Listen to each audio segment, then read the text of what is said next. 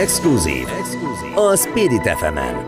Különleges vendégek, aktuális kérdések és témák a stúdióban. Közélet, politika és a nagyvilág történései.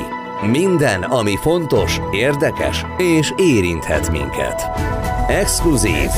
Novák Andrással, a Spirit fm -en. És sok szeretettel köszöntünk mindenkit a Spirit FM exkluzív 92.9-es műsorában. Sok szeretettel köszöntöm professzor Kásler Miklóst, a Magyarság Kutató Intézet eh, tiszteletbeli elnökét, korábbi EMÜ minisztert, és Horváth Lugosi Gábort, az intézet főigazgatóját. Nagyon szépen köszönöm, hogy eljöttek hozzánk, és volt egy különleges vizsgálat, és egy különleges eredményről számoltak be egy vagy két nappal ezelőtt, és ezért gondoltam, hogy beszéljünk róla. Én elmondom pontosan arról van szó, hogy az intézet azonosította a hunyadiak és a korvinok genetikai örökségét, mindenféle sírfeltárás és komoly kutatómunka előzte meg ezt a történetet. Professzor úr, mondjon erről valamit, mi is, mit is jelent ez az eredmény tulajdonképpen? Hát nagyon röviden összefoglalva, szeretnénk azonosítani Mátyás király csontvázát a Székesfehérvári osszáriumban lévő összekeveredett csontok közül az édesapját vagy a felmenőit nem tudjuk azonosítani, nem tudjuk vizsgálni, nem tudjuk meghatározni Hunyadi János csontvázából a csak férfiakban egy családon belül öröklődő génszakaszt, mert 1919-ben, amikor a román hadsereg bevonul Gyulafehérvárra, a Hunyadi sírokat Hunyadi János, János nevű öccse, Hunyadi László és más sírokat János Igmond, Martinucci Fráter György összetörték, és a csontokat szétdobálták. Tehát a családon belül férfiakban öröklődő, jellegzetes génszakaszt, ami a család férfi tagjait azonosítja, csak Mátyás természetes fiából, vagy természetes fiú unokájából lehetett meghatározni. Ez volt ennek a vizsgálatnak a célja. Pontosan tudtuk, hogy egy csodálatos barokk stílusba felújított gótikus templomban helyezkedik el, található meg a két férfi sírja Lepoglavába, amit annak idején a hunyadiak kimondottan támogattak. Ez Horvátországban van is, Korvin János és Korvin Kristóf sírjáról beszélünk. Hogy is történt, Gábor kérdezem, hogy is történt a feltárás, a sírnyitás és a vizsgálat, illetve a mintavétel, jól mondom? Igen, igen. Hát maga a, a feltárás és a mintavétel az 2021 januárjában történt. Ugye, hogyha emlékszünk rá, ez ugye Covid időszak volt, szinte az utcára nem lehetett kimenni, a lakásokból. Különleges engedély kellett hozzá, horvát hát, miniszteri engedély. Napi 24 órás PCR-tesztel kellett, és eléggé azt mondtam az elő, nem, nem régen, hogy eléggé szürreális volt, hogy az autópályán is tulajdonképpen a ködben úgy suhantunk az autókkal, sehol egy lélek, átléptük a határt, és innen Magyarországról kellett még leszervezni, hogy horvát kőfaragú mesterek pontosan rendelkezésre álljanak, mert három napot kaptunk összesen erre az egész feladatra, és ez alatt értjük a középkori sír fedlap szarkofágnak az eltávolítását, a helyszíni steril labor felépítését, a mintavételezést, a, a sírfedlap visszahelyezését és a sírnak a felszentelését. Ezt hétközben kellett megoldanunk, mert ott már vasárnap ugye Szent Misét tartottak a templomba, és a hívők ebből ugye semmit nem láthattak, nem lehetett ilyen zavaró körülmény, hogy ott akár bármiféle építkezés legyen. Az egész oltárt és a környezetét le kellett takarnunk steril módon, ezeket is mind végrehajtottuk. Maga a templom egyébként fűtetlen, négy fok volt a templomban, kint esett a hó, és a, a Magyarságkutató Intézetnek a kollégái ilyen körülmények között hajtották végre ezt a, e, azt mondom, hogy világszínvonalú és nemzetközi együttműködés keretében megvalósuló mintavételezést, és e, nem csak, hogy végrehajtott, egyébként a horvát fél az ott át, ugye nem láttak még ilyet, nyilván aggódtak a középkori e, csontok miatt, ott álltak végig ugye a hátunk mögött, de olyan színvonalon sikerült a roncsolásmentes mintavégzést elvégezni, hogy utána megmutattuk nekik akár a koponyát, akár egy felkarcsontot, hogy na, mutassák meg, hogy honnan történt a mintavételezés, és nem, nem, nem tudták megmutatni, tehát annyira vigyáztunk a csontokra, és ezzel nagyon elégedettek voltak, és utána hagytak is, megbíztak bennünk egy fél nap után is hagytak dolgozni, és a mintavételezés januárban történt, és áprilisban már megvolt a, a sikeres DNS szekvenálás, és ugyanebben az évben, 2021. augusztusában már a nemzetközi cikket is megírtuk, és beküldtük ugye egy nemzetközi tudományos szaklapba, de azt érdemes elmondani, hogy azért csak most jelent meg, vagy valószínűleg azért csak most jelent meg, mert ahogy mondtam, ugye világjárvány volt terepmunkák nem nagyon voltak, uh-huh. ezért a világon minden kutató mit csinált? Otthon ült és írta ugye a publikációját. Volt egy ilyen publikáció dömping a nemzetközi tudományos lapokba, sorban álltak uh-huh. a különböző publikációk, a miénk is egy kicsit így sorban állt, de most az az öröm ért minket, hogy ugye novemberben ez megjelent, és így a, a karácsonyfa alá oda tudtuk tenni a hunyadiak genetikai származásáról szóló publikációt. Igen, a, amikor olvastam a közleményt, és hallgattam önöket, akkor az pontosan úgy hangzott el, hogy a mintavétel során sikeres DNS izolálást hajtottak végre. Ez hogyan történik pontosan? Mennyi mintát kell venni, és mennyi vizsgálat megy? Professzor úr, professzor úrral erről már többször beszélgettünk, hogy ez ilyenkor nem csak egy vizsgálatot jelent, hanem rengeteg vizsgálatot, és mennyi időbe telik. Kérdezem, Szegeden végezték? Mert tudom, hogy beszélgettünk arról, hogy Szegeden egy kiváló laboratórium van. Így van. Neparácki Endre, Török Tibor munkacsoportja végezte el az archeogenetikai vizsgálatokat. Először is bizonyítani kellett, hogy apáról és fiúról van szó. Ezt az úgynevezett STR markeres vizsgálattal bizonyították. Utána meg kellett uh-huh. határozni azt a tipikus génszakaszt, de a DNS analízissel a genetikai átörökítő anyag egészét, ami jellemezte ezt a két férfit. Ezeknek a vizsgálatoknak az elvégzése mellett vizsgálták a lehetséges anyákat is.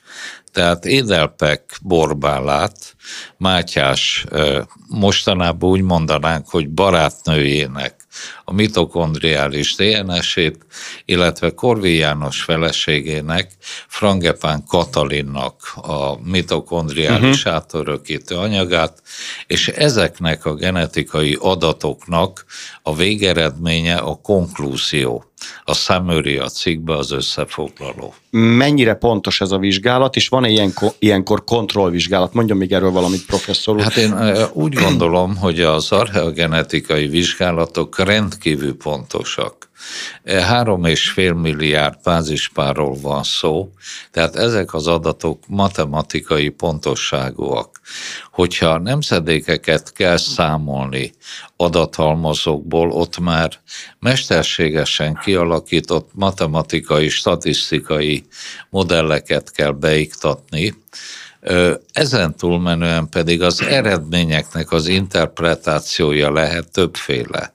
De önmagában a genetikai minta eredménye az rendkívül pontos. Akkor, ha a DNS, amit vizsgálnak, elég, eléggé intakt ahhoz, hogy ezeket a vizsgálatokat el, lehet, el lehessen végezni, ugyanis az idők folyamán, évszázadok, évezredek folyamán fragmentálódhat a DNS, feltöredezik, elvesznek szakaszok, tehát ilyen technikai nehézségek lehetnek. Gábor, kérdezem, mennyire voltak tiszták a minták, tehát a kutatók egyből tudtak dolgozni ezekkel a, a mintákkal, amit a csontokból sikerült kiszedni? Tehát ugye az előbb mondtad, hogy, hogy felkarcsont és koponya csontból, ugye itt az a lényeg, hogy egy tiszta DNS-t tudjanak kimutatni akkor a kutatók Szegeden, mindenféle különleges módszerrel, mennyire tiszta a képlet. Mert, ha, mert hogyha olvasom ezt a részt, hogy azonosították a genetikai örökséget, ez azt jelenti, hogy akár mostanáig is végig lehet vezetni, ugye? Tehát 2020, tehát a 21. században is meg lehetne keresni, hogy vannak-e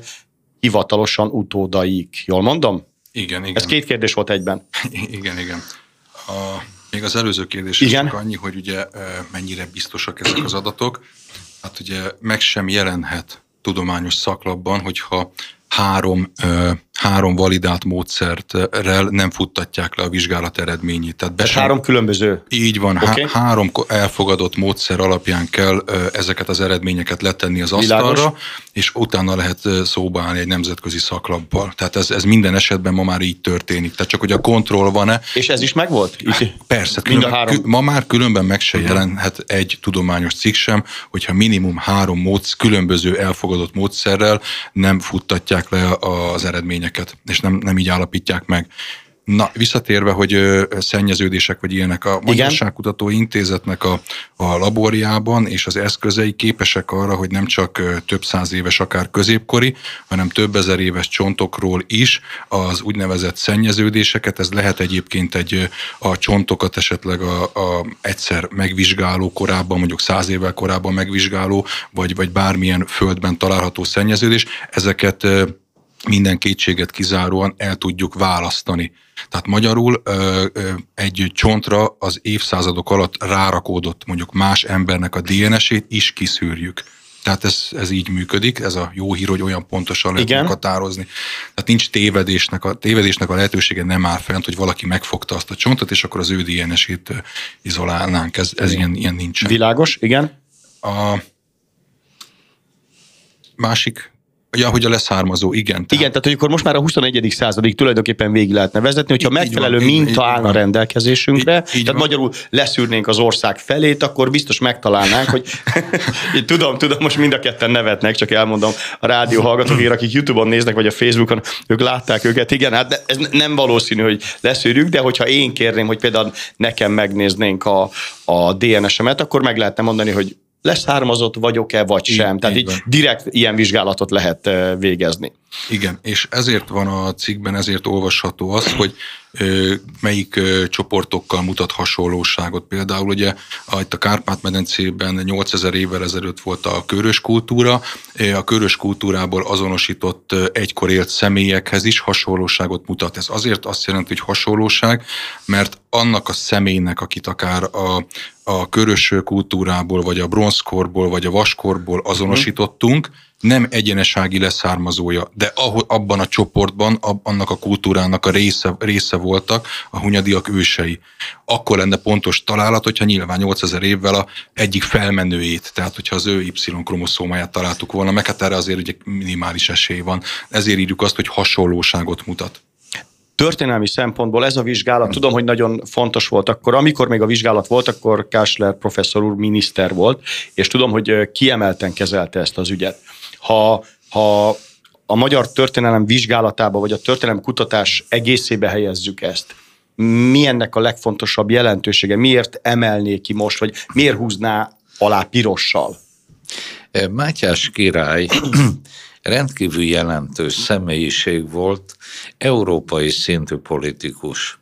Az Árpádok és az Ansuk nagyhatalmi helyzetben lévő Magyarországát ismét az európai politika élvonalába emelte, de nem az Árpádokra, Ansukra jellemző király eszmének volt a képviselője, amit Luxemburgi Zsigmond teljes mértékben felszámolt.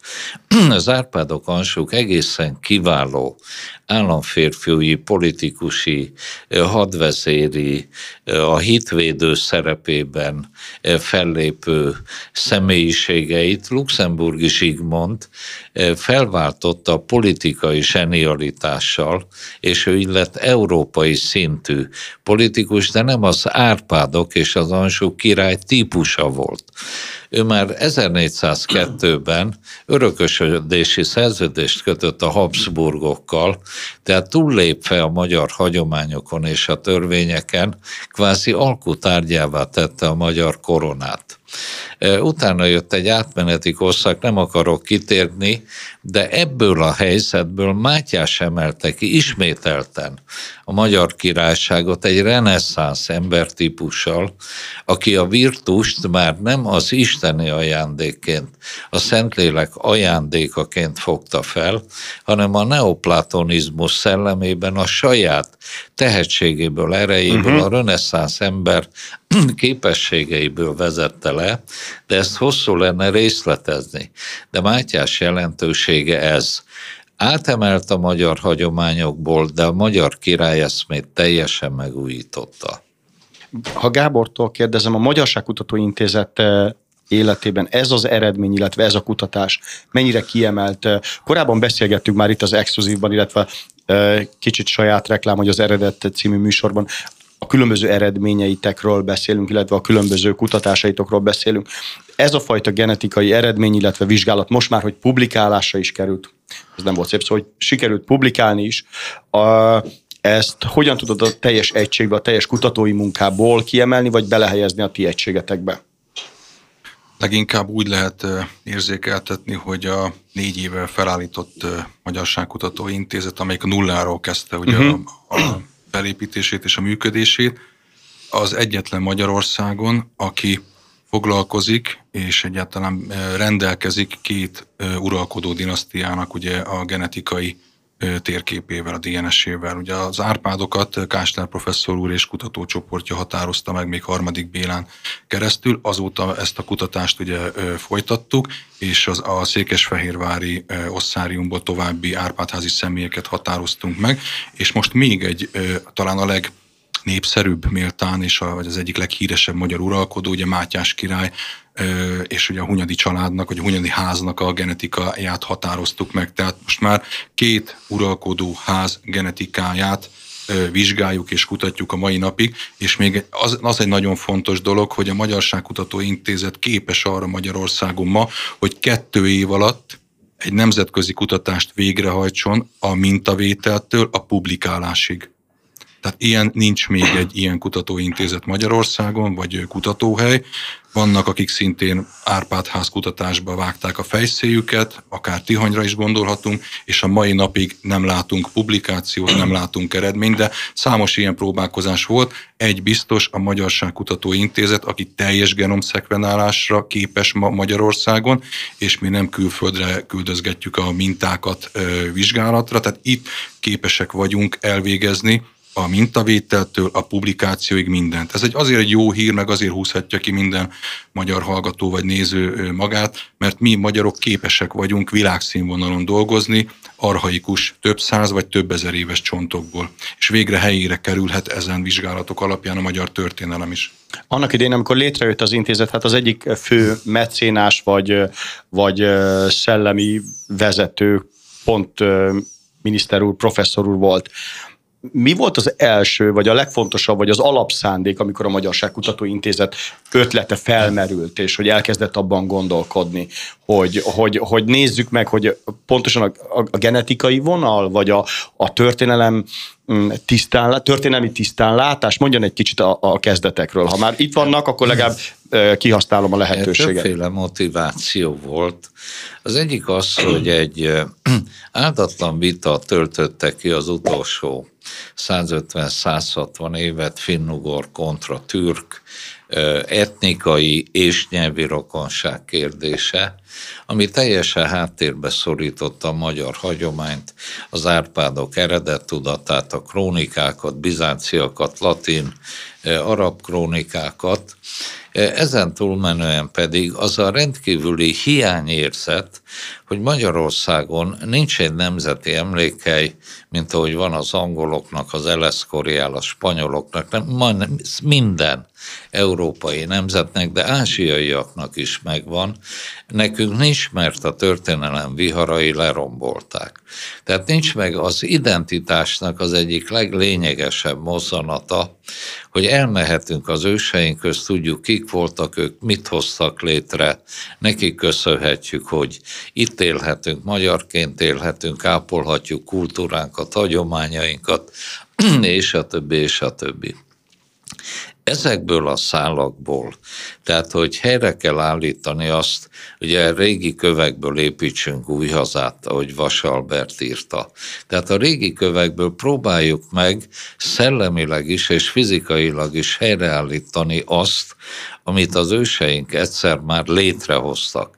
Tehát amennyire lehet, rekonstruáljuk a Székesfehérvári Szűzmária bazilikát, temessük el a királyainkat oda, ahol nyugodni akartak az idők végezetéig, emlé- alakítsunk ki egy kegyhelyet, Tehát ez, ezek voltak az alapgondolatok. Na most Magyarországra az volt a jellemző, hogy az ezzel a témakörrel foglalkozó különböző tudományágak közötti együttműködés erősen hézagos volt. Nem azt mondom, hogy lenullázták a másik tudományág eredményeit, de minden esetre nem vették figyelembe, vagy átléptek rajta. Tehát a tudományágak együttműködésébe létező szünergizmus lehetőségeit, ami új minőséget eredményezhet, ezt nem használták ki. Ezért kellett a Magyarságkutató Intézetet létrehozni, uh-huh. ezért dolgoztam ki a struktúráját, feladatát, kutatási irányait, és ezt vittem be a kormány elé, amit a kormány egyhangulag miniszterelnök úr messze menő támogatásával létrehozott. Igen, hát ezt eh, Gábor zseniálisan fogja össze, hogy az elmúlt években megismertem és összehozza, és itt ebben az esetben a szinergiák nem kioltják egymást, hanem a különböző tudományanyagok erősítik egymást. Jól mondom, Gábor? Beszéljünk egy kicsit arról, hogy milyen tudomány, tudományágak vannak, amelyek eh, ezt a kutatást segítik. Ugye az archeogenetika az az egyik, de emellett még van ha jól emlékszem, 5-6 különböző, amelyik segíti ezt a munkát, méghozzá a magyar őstörténeti kutatást, illetve a magyar történeti kutatás ilyen területen. Egy kicsit segítesz ezt megvilágítani a hallgatóknak is, meg a nézőknek is? Persze, hát ugye eszmetörténet, a filolo, filo, filozófiával és vallástörténettel foglalkozó kutatókollégák vannak, történészek, akik az egész már népvándorlás korát megelőzően egész a 20. századig vizsgálják a maga, magyar történelmet, a hungarusz tudat kialakulását, a Kárpát-medence változását, népességföldrajzi ö, geoinformatikai kutatóközponttal rendelkezünk, ők ugye a térképeket rajzolják, hogy számtalan olyan tudást lehet és eredményt és adatot megjeleníteni térképeken, amiket eddig nem láttunk. Bele se gondolunk, hogy mondjuk a Kárpát-medence vízrajza, az még nem úgy nézett ki, mint most, hogy kinyitunk egy térképet, és nagyjából mindenki tudja, hogy van a Duna, van a, a Tisza, meg a Balaton, és akkor kész, nem. Hát egészen másképp nézett ki, ez egészen, 500 évvel ezelőtt, 1000 évvel, meg 2000 évvel Így van, és, és ez azért fontos ezt is tudni, mert sokkal nagyobb teljesítményt hajtottak végre mondjuk a 9. századi magyarok, vagy mondjuk Attila nagykirályék, amikor ide érkeznek a Kárpát-medencét, akkor nem voltak műutak vagy hidak. Aztán ugye nyelvtörténészek dolgoznak még az intézben, nép, néprajzosok, népzenei kutatóközpont rendelkezik, még klasszika filológusok, akik eh, szoktam mondani, történészek a, eh, történészebbek a történészeknél, mert ők fordítják le akár a latin vagy az ógörög forrásokból a nagyon sok hiányzó évszázadot is, vagy hiányzó momentumokat, eseményeket. Ezeket és szinte sorba állnak a történészek, hogy valami új magyarul olvasható eh, tanulmányt adjanak már a kezükbe, amikből ők majd levonják a következtetéseket. Tehát nagyjából ezek a tudományterületek lejárt az időnk. Én nagyon szépen köszönöm, hogy itt voltak. Ez volt az Exkluzív 9290 professzor Kásler Miklós és Horváth Lugosi Gábor, a Magyarság Kutatóintézet tiszteletbelnök és főigazgatója. Nagyon szépen köszönöm. Biztos, hogy folytatjuk még ezt a beszélgetést. Én ahogy látom a munkát, folyamatosan jönnek eredmények, én pedig nagy szeretettel várom, várom önöket, várlak téged, és beszéljünk róla itt a Spirit FM 9290. Köszönöm szépen még egyszer. Köszönjük szépen.